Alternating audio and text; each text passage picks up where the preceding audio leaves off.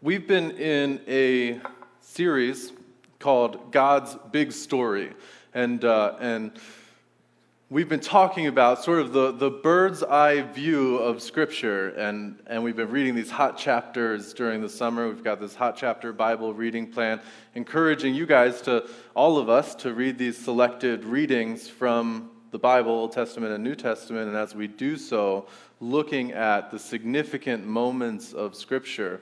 And one of the reasons that we're doing that is because when we have this bird's eye view or just this, this overall understanding of the big picture of God's big story, then we find ourselves reading the Bible wherever it is that we open up to. Hopefully, we'll have a little bit more of a sense of where we are in that story and what that means to us. And, and understanding that context can kind of help us know the scripture better and understand the scriptures better. So that's the idea of what we've been doing. And uh, I think we're going to have some fun today. Um, at least I'm, I'm into it, and I hope that you guys will be as well. But first, I, I want to get you caught up on where we're at in this series. We had Scott Boren come, uh, guest speaker, this past Sunday, and, uh, and so we interrupted our sermon series for that. But I want to let you know um, so, Corey preached, just to refresh your memories, Corey preached on Abraham two Sundays ago. And he talked about Abraham, the God's covenant with Abraham, and God's promise to Abraham that he would have many descendants and that his descendants would bless the nations, right? As numerous as the stars in the sky that he could count or not count when, when he looked up at the night sky. Well, the question is because we're talking about covenant with Israel now, and so how do we get from Abraham to Israel and the law? Well, Abraham's grandson, right, Jacob, means Israel. And Jacob's sons formed the 12 tribes of Israel. And one of Jacob's sons is Joseph, and Joseph is hated by all of the rest. They're jealous of him, so they come up with a plan to sell him to slave traders. Joseph is sold to slave traders, and eventually he's sent to prison in Egypt. And you kind of get the sense of, like, man, we're just covering some stuff quickly here. And that's true. And when Joseph's in prison in Egypt, he interprets some dreams for Pharaoh. And these dreams reveal the fact that there's going to be years of plenty and then years of famine. And so Joseph says we should store up the extra food during the years of plenty, and that, that way we'll have food during the years of famine. And actually, Egypt ends up, there's the, the famine is more widespread than just Egypt. And Joseph's family is affected, and they're looking for food, and they find out that Egypt has food. And so they go to Egypt uh, for food. They find out that Joseph's alive. In fact, Joseph has been made second in command of all of Egypt because of his ability to interpret dreams and discern and his wisdom. And so Joseph's family, who will form the Israelites receive and enjoy the favor of Egypt. Which brings us to Exodus 1. Exodus 1, verse 6. In time, Joseph and all of his brothers died, ending that entire generation. But their descendants, the Israelites, had many children and grandchildren. In fact, they multiplied greatly, so greatly that they became extremely powerful and filled the land. Eventually, a new king came to power in Egypt who knew nothing about Joseph or what he had done. He said to his people, Look, look at these Israelites, right? They, they outnumber us. They're stronger than we are. We need to make a plan to keep them from growing even more. Skip down a little bit. So the Egyptians made the Israelites their slaves. And this fulfills God's promise, actually, to Abraham that we read about in Genesis 15 13 to 14. I'll show you on the screen. It says, Then the Lord said to Abram, you can be sure that your descendants will be strangers in a foreign land, where they will be oppressed as slaves for 400 years. But I will punish the nation that enslaves them, and in the end they will come away with great wealth. So, after 400 years of the Israelites being slaves, Egypt is punished with a series of plagues. Moses leads the Israelites out into the desert, and we get to this point in the Bible where all of Genesis is through. We're kind of halfway into Exodus. All the plagues have happened. All of the exciting stuff is over. And now Israel's in the desert wandering around, struggling. There's a, couple of dramatic periods, but there's also a series of laws. And we've all, I think we've, a lot of us has had this experience where like, okay, I'm going to read the Bible, start, finish, beginning to end, and maybe it'll take me a year, um, or maybe I'm going to try to do it in 90 days if I'm feeling like I've got a ton of free time. But we've, we've all like kind of made this commitment, not all of us, but at some point we've wanted to, and we get to the law. Man, and we start reading stuff, and some of it's kind of maybe even upsetting or troubling to us. And uh, laws about purity, laws about worship, laws about society. There's 611 do's and don'ts in uh, the first five books of the Bible, the Torah. And there's, I like to think of the laws as uh, th- easily being divided up into three categories, right? Ceremonial law, having to do with ritual and worship uh, civil law having to do with how we're going to structure society and where people should put fences and what we do with boundary lines and stuff like that, and, and, and moral law, right? It, don't kill people, don't steal from people. And so that's helpful for me because when I read the New Testament and we hear that a lot of the law no longer needs to be followed because of Christ and his work on the cross, one of the things that I, I recognize pretty easily is that ceremonial law uh, no longer has to be worked out by me because it's fulfilled in Jesus Christ. And then civil law no longer has to be obeyed either because that was for a specific people at a specific time that no longer applies to modern day. But I'm still left with this moral law. And really, you know, the question comes well, how do you know?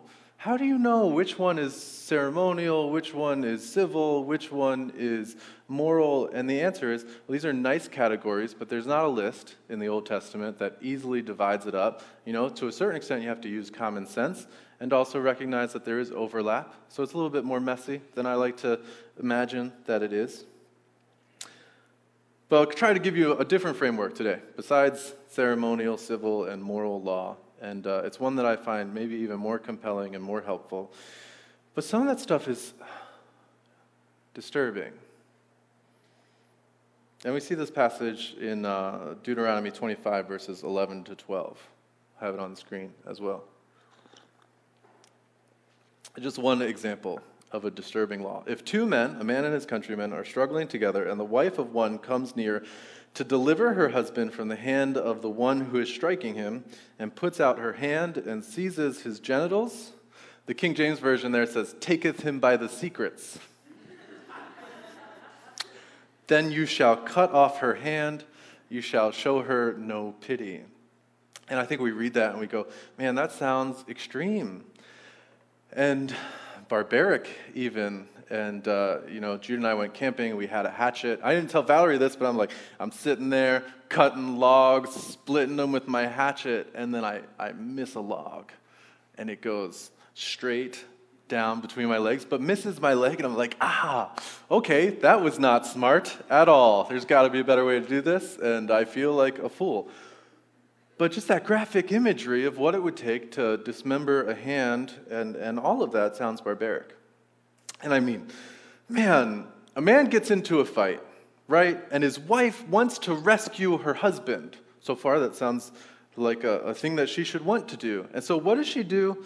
This is exactly what we teach young women to do in self defense classes. Man, if you are a woman and you need to overpower a man, taketh him by the secrets. it's just, it's, it's what you have in your tool belt.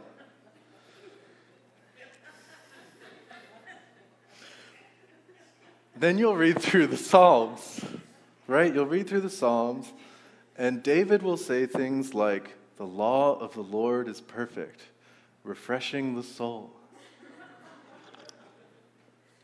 And you're thinking, what books are, is he reading? Does he have a version that I don't know about? To make matters worse, some of the laws are duplicates. So you get through Exodus and you're like, oh, good, I made it.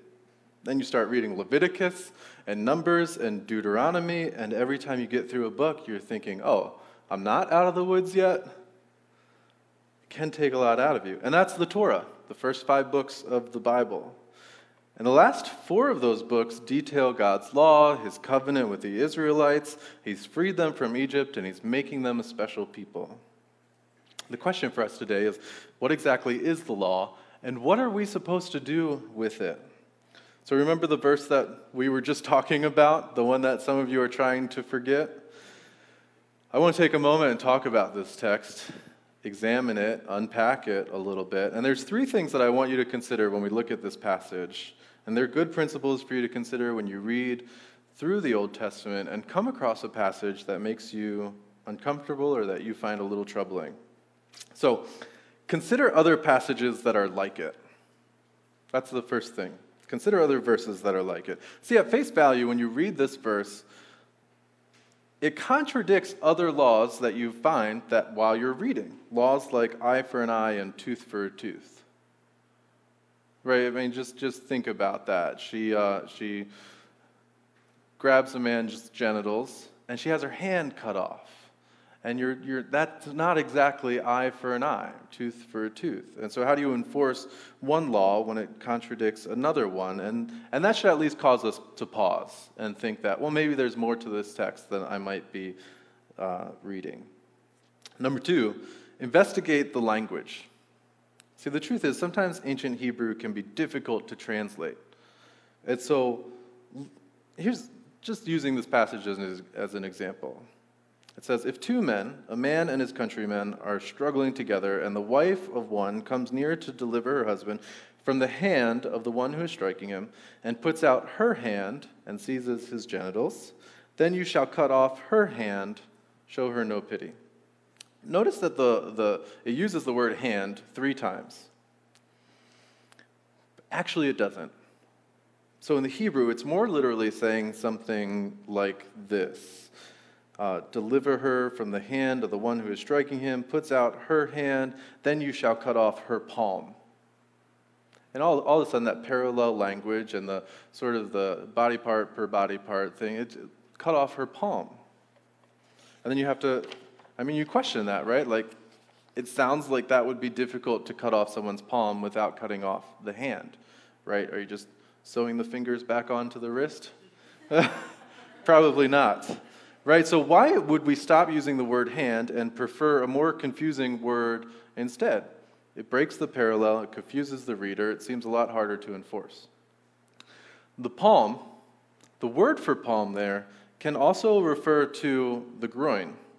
And so the implication might be, especially when we read this in context, some commentators say this woman is trying to prevent a man and potentially his wife from being able to procreate. And so there's a levirate marriage, levirate marriage that's talked about in the preceding verses, where if a woman loses her husband and she's, she doesn't have children, he doesn't have a family line anymore, uh, then they make provisions for that. And, and they're saying maybe these are, is one instance in which this woman would no longer qualify for levirate marriage. If she tries to prevent somebody else from being able to have children, then she should no longer qualify for this provision. So consider the language, right? First, we look at other passages that are like it. Next, we look at the language. Does anything suggest that this verse is hard to translate? Uh, there are times in the Old Testament where a verse will be so bizarre, and still to this day, uh, we are unsure of how exactly that should be translated. Here's the third consider the culture. So the culture is foreign to us right? And that means a lot of times things get easily lost in translation. Take, for example, that early Jews, for them, having descendants, carrying on your family name, was for some of them their idea of salvation. It was their idea of the afterlife, having children and having your children carry on your name, having that legacy. Eventually, it becomes the highest hopes of Israelites that the Messiah would be born of their bloodline. This was huge. Having children was huge. Additionally, if your genitals were crushed, you were no longer allowed to be part of the worshiping community. And so this was a, a, serious offense. There's a lot at stake here, more than just what meets the eye an attack on someone's eternal future. It's not, it's not a verse about punishing impropriety. And here's another key cultural component key, I think. Most rabbis and early Jewish commentaries that we have on this passage, understand it to be saying she must pay the redemption price for her hand. In other words, figure out how much a hand is worth and charge her that amount of money as a fine.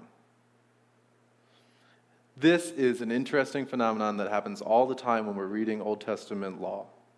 For every crime except intentional murder, you could pay a ransom price for your life or for your body part if that was the punishment. For example, take a verse like Leviticus 29. Anyone who curses their father or mother is to be put to death. Right? And we read that verse and we're like, man, what is going on in this place? The son or daughter who did the cursing isn't killed. They have to pay a ransom price or a redemption price for their life, say 30 silver coins. And if they couldn't afford it, then the community around them was to pay it. And sin, so sin would become this not just personal event, but a, a community event where the community was involved in participating in redemption of that person. Maybe you're thinking, man, well, I wish the Bible would just say that. I wish it was a little bit more clear. And fair enough. But this reflects the language of the time. It was clear to the people that it was written to. And the reason that they're doing this is they're highlighting the seriousness of the offense while also highlighting the grace and the mercy that you're shown. You only end up paying a fine instead. And you're like, well, I, deserve to be dead. At least I'm not dead. Jesus does something similar. If your eye causes you to sin, gouge it out. And so the text that we're reading in the Old Testament, it's, it's classic, uh, or when Jesus says that law, it's classic rabbinic hyperbole. It's one of the ways that they talked. He's not expecting people to gouge out their eyes, he's highlighting the seriousness of the offense. And culturally, we kind of miss that sometimes. And that's just one law. But I use it to show you that sometimes we miss important context clues within the text. Sometimes we're not understanding what the original language actually has to say. We miss those nuances, and sometimes we miss kind of key cultural knowledge that completely reorients a passage. There's a scholar named Joshua Berman, and he writes this book, Created Equal. I mention it in your notes. In it, he shows the whole book, the premise of the book is that the social order that's proposed by the laws of the Torah is recognizable to Israel's neighbors, ancient Babylonians and Canaanites, but a total ethical revolution towards a greater form of social equality. In other words, the Old Testament law was radically progressive and undermined the ethics of the day.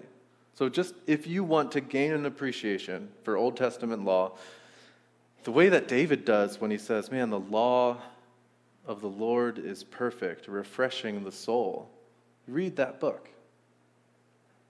If you're struggling with that, I would just go ahead and encourage you to, to pick up that book or, or ask the library to start carrying it. The bigger question is still for us what is the law?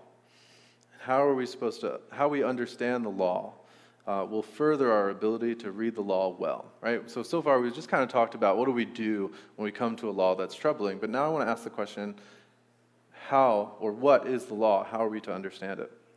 Here's the big one the Old Testament law was not a legal code. The Old Testament law was not a legal code. So I want you to look at this quote. This also comes from Berman. Of the many thousands of Mesopotamian law documents in our possession, not one of them cites the Code of Hammurabi or any other code as a source of authority.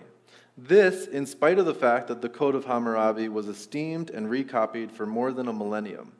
All of this suggests that ancient Near Eastern law codes were of a literary, educational, and monumental nature rather than legal and judicial.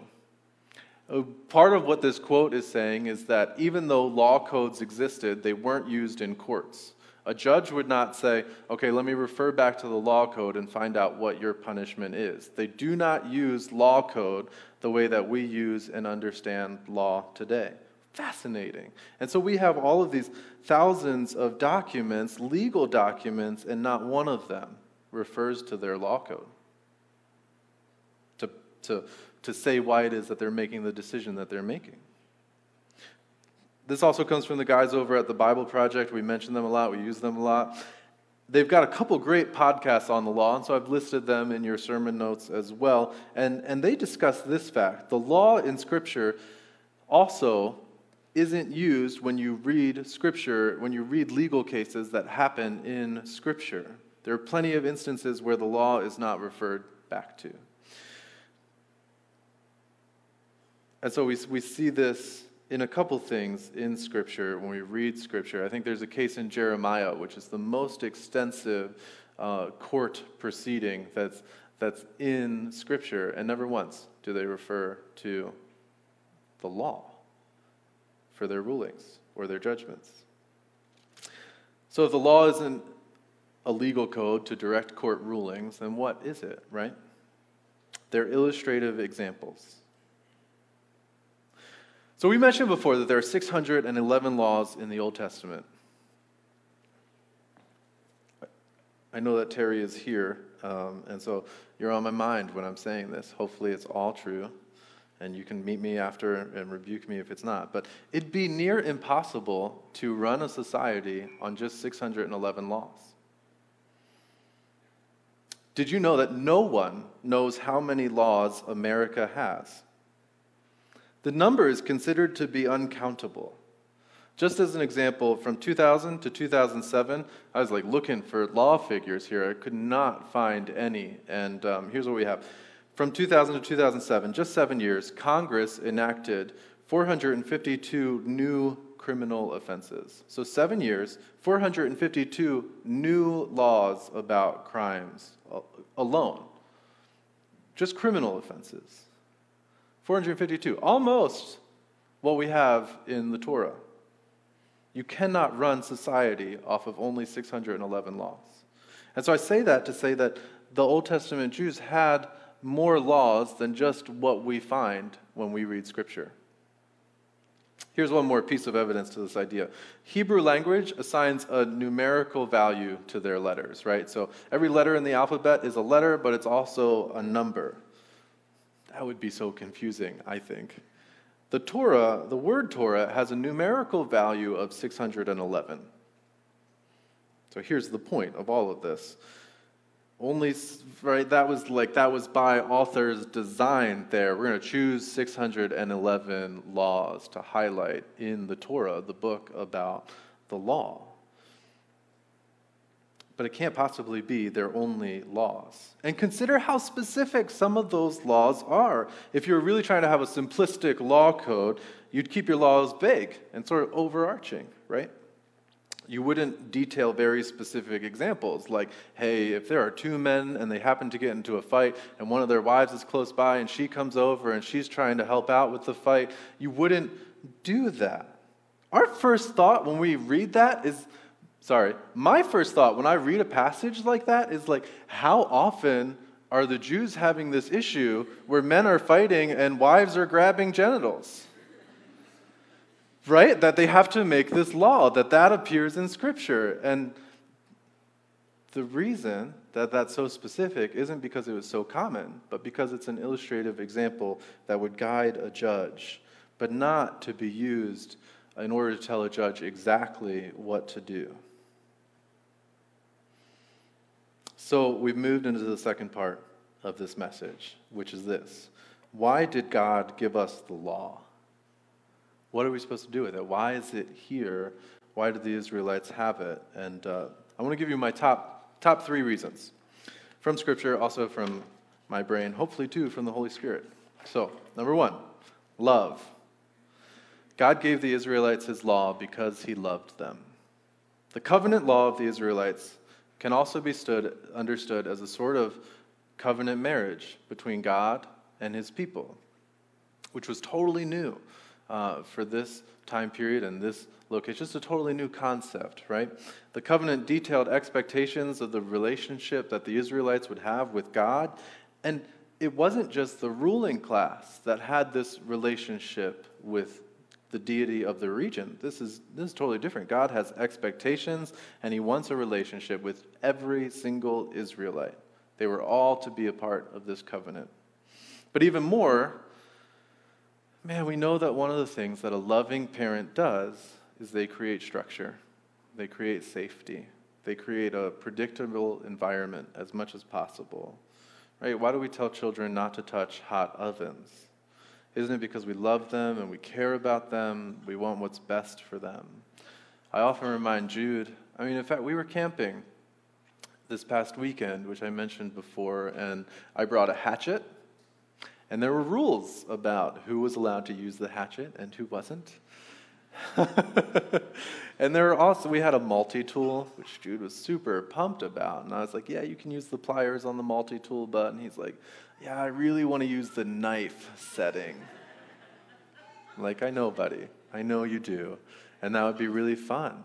And it would be cool, but it's also dangerous. And the only reason I'm telling you that you can't is because it's not safe. If it was safe, oh, I would love it if you could use the knife setting. But it's not. And I love you too much. I don't want to see you get hurt. And he was like, All right, that makes sense to me.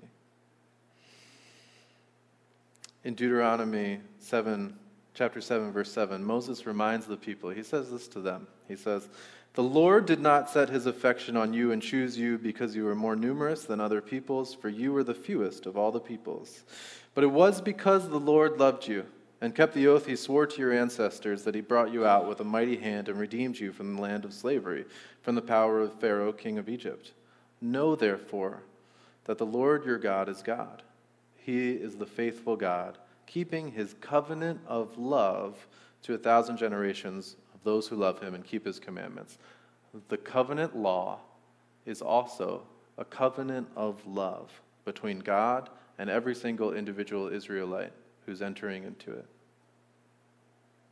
He gives his law because he loves the Israelites, and he considers his law a covenant of love. Number two, wisdom. God gave the Israelites his law so that they could gain wisdom. Torah that word, Torah, the first five books of the Bible, doesn't actually mean law, but rather it means something closer to instruction. That same word is used often in the book of Proverbs, where the author will say, My son, listen to my Torah, or listen to my instruction. Proverbs was wisdom literature. And so for the Israelites, the commands of the law were meant to be illustrated, illustrative examples like you would find in wisdom literature. And so you have verses like Deuteronomy 4, verse 6, which says, See, I have taught you decrees and laws as the Lord my God commanded me, so that you may follow them in the land you are entering to take possession of it. Observe them carefully, for this will show your wisdom and understanding to the nations, who will hear about all the decrees and say, Surely this great nation is a wise and understanding people. The law is for the gaining and understanding of wisdom. And so we have Deuteronomy 1 15 to 16. In fact, a lot of the places where Moses talks about the qualifications for judges, he'll mention their need for wisdom. And so we have, we have these lists like wise and respected men who don't show partiality and aren't afraid of anyone.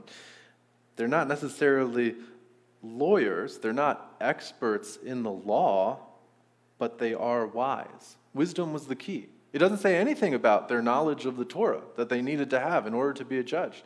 It says everything about character, not taking bribes, which we read about a lot in Proverbs. Wisdom here is the key the law, so the law guides people in wisdom, but it was also understood through wisdom. It took wisdom in order to understand the law. Wise Israelites discerned the law, and wisdom was gained through the law. Let me show you an example of this happening in the New Testament. Awesome example. There's this passage in 1 Timothy chapter 5 verse 18 where Paul, who is one of the best Jewish scholars of his time, he talks about sitting under this famous rabbi, um, and, and he talks about how he's the Pharisee of Pharisees. For Paul, he knows that, and he, he talks about his heritage, right? Like, Paul is thoroughly Jewish, and he's an expert in the law, and he becomes a Christian. And so in 1 Timothy 5, verse 18, he's defending the fact that churches should pay their elders, specifically elders that teach the word, so something like a pastor. And what he says is this For scripture says, Do not muzzle an ox while it is treading out the grain. What's Paul quoting? He's quoting Old Testament law, Deuteronomy 25, verse 4. Uh, uh, so, so don't shield an ox from being able to eat while he's working. Don't, don't withhold food from someone who works. Paul is using law as wisdom literature, and he's extrapolating this meaning from it. And that's what Jews would have been doing with these commands.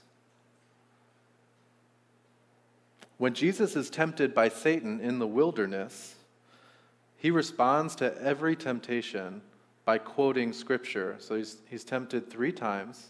In response to each of those temptations, he quotes scripture each of those three times. And guess what he's quoting? Deuteronomy.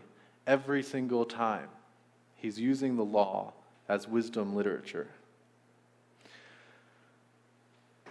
For me, when I read that and what I'm thinking about that, when I share that with you, is just this idea that when I read Old Testament law,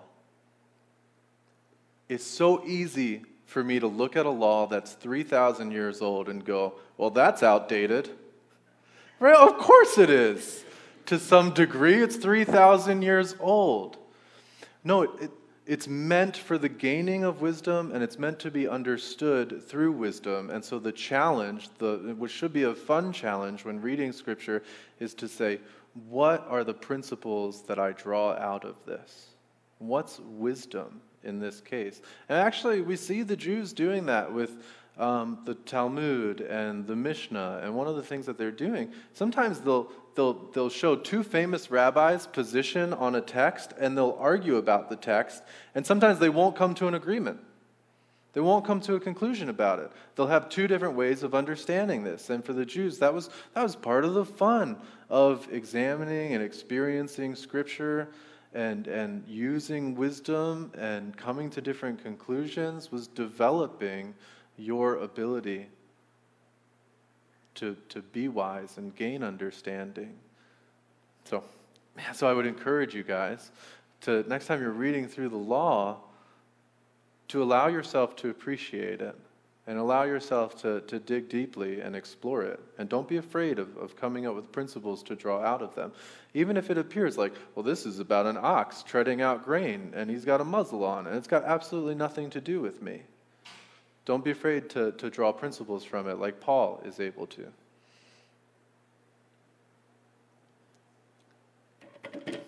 I want to share one more thing with you. It's not on here, and I do. I want to share it. So, um, Mary, right? She's pregnant, and uh, Joseph finds out, and he has in mind to divorce her quietly.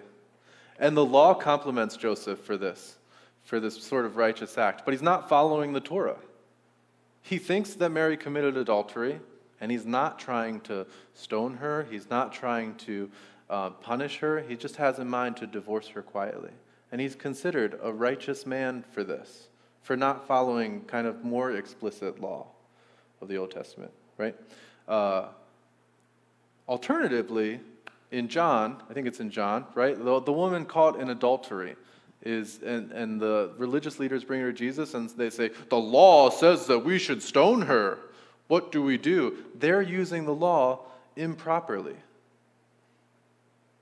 And so and jesus this jewish rabbi says he who is without sin cast the first stone. And that's not a law that we read in, in the old testament. And everybody around jesus goes oh that sounds like wisdom. Let's do that. Right? And they leave. And that's it and so this is how the, the law is being used. It takes a degree of wisdom. All right. Number three, need. The law shows the Israelites their need. Paul in Romans chapter 7 verse 7 says, "In fact it was the law that showed me my sin. I would have never known that coveting was wrong if the law had not said you must not covet." Right? Paul's like, oh, I'm not supposed to want what my neighbor has? Oh, okay, all right, I won't, right? Or actually, Paul goes on to say, in fact, that's why I struggle with coveting so much, is that the law tells me I shouldn't. And all of a sudden, there's this desire within me to do it. Oh, I can't do that? Oh, man, now I really want to. Right? Just like when you tell a kid they can't do something, and all of a sudden, they might not even have wanted to do it, but now they want to because they don't like being told, we don't like being told what we're not supposed to do. Or, I think it's in Proverbs, there's a proverb where this uh, example of a, of a sexually immoral woman is trying to lure a man into her bedchambers. Bedchamber sounds like the proper word there. And she's saying, stolen water tastes sweeter. It's one of her lures to entice this guy. And there is something about, you know, uh, just that, that temptation of doing something that we're not supposed to. Um, and so Paul says, man, the law shows me my sin. The whole sacrificial system, the law, the details for purification, they prepare the Jewish people for understanding what ultimate redemption will be like. It shows their need. Even towards the end of the Old Testament, you start to see prophets that are beginning to lament these continual sacrifices. Like the Jewish people have become content with their sin and content with their religiosity. Oh, I'm going to sin, but it's okay because I'm going to go to temple and sacrifice. And man, I get to have my cake and eat it too. I get to sin and I get to be pure, right? And the prophets are saying, no, man, God doesn't need sacrifices. God, God doesn't, He's not interested in, in the blood of bulls. God desires to give you a new heart, to make you a new creation, to change you, right? And um, we mentioned Psalm 50 earlier, and he says in it, God says that he has a cattle on a thousand hills, and he goes on to say, If I were hungry, I would not tell you. And then he says, Do I eat the meat of bulls? Do I drink the blood of goats? In other words, guys, do you really think that that's what's going on here? That I need your sacrifices? That's not the point. The law shows us our need for forgiveness but it also shows us our need to be made holy. It shows our utter lack of our ability to become holy, even with the law. And show it, so it exposes our need for a Savior. There's this famous rabbi. I don't know how to pronounce his name. I didn't look it up, but uh, it looks like it's Yohanan ben Zakkai.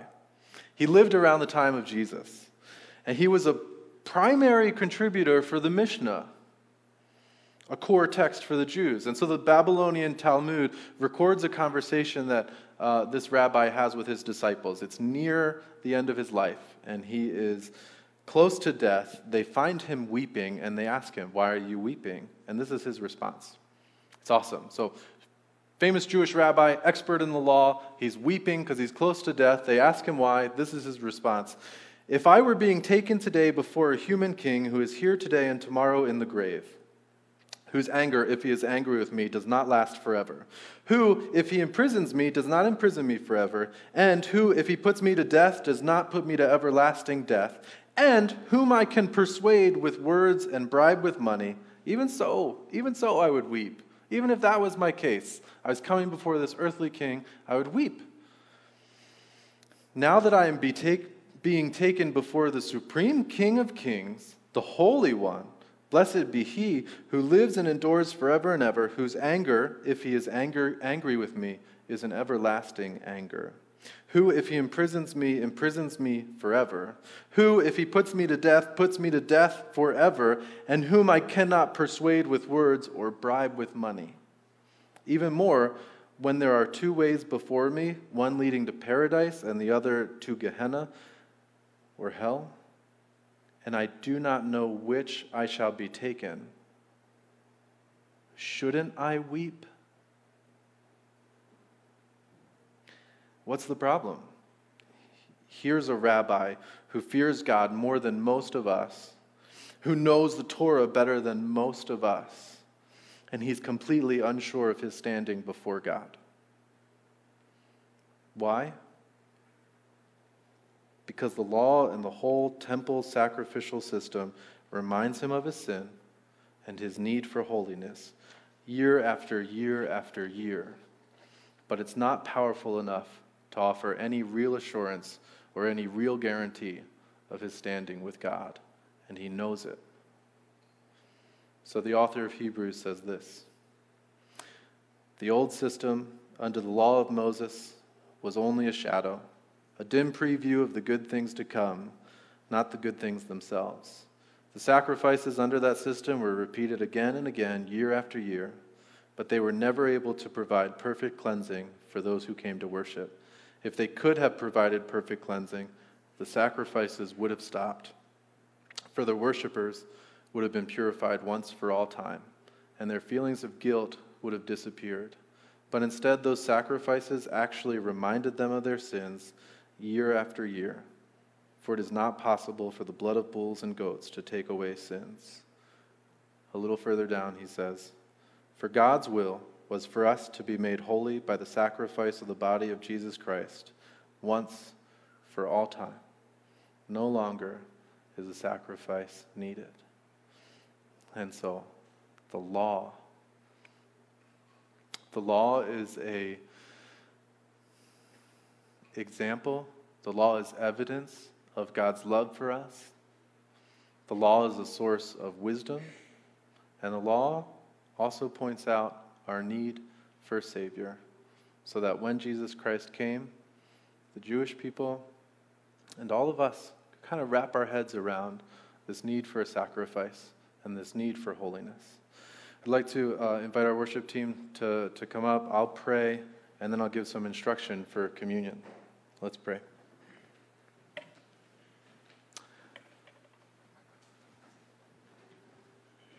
God, your, your word, your law is perfect and refreshing for the soul. And during times when it is not refreshing for our soul, Lord, we pray that you would give us wisdom and understanding. But let's not, let's not shortcut it, God. Let me, I pray that we would be men and women who desire you so much and pursue you so much that, that we take the time, that we invest the time to learn your law, to gain wisdom, to practice wisdom. Lord, help us to be, help us to walk in your light so that we can discern Scripture better. May your Holy Spirit illuminate to us the text as we read it. May we have an active relationship with you and the Holy Spirit as we read Scripture. May we be constantly going, God, what is it that you're saying to me from these passages? May we appreciate your love as we read the law. God, help us to appreciate the fact that you do love us and you do want what's best for us. Jesus says that he's come so that we can have life, abundant life. May we trust in that, Lord. May we have faith that Jesus says that Jesus is who he says he is.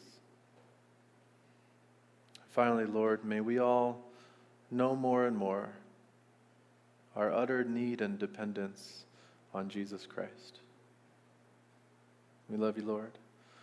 We pray all these things in Jesus' name. Amen.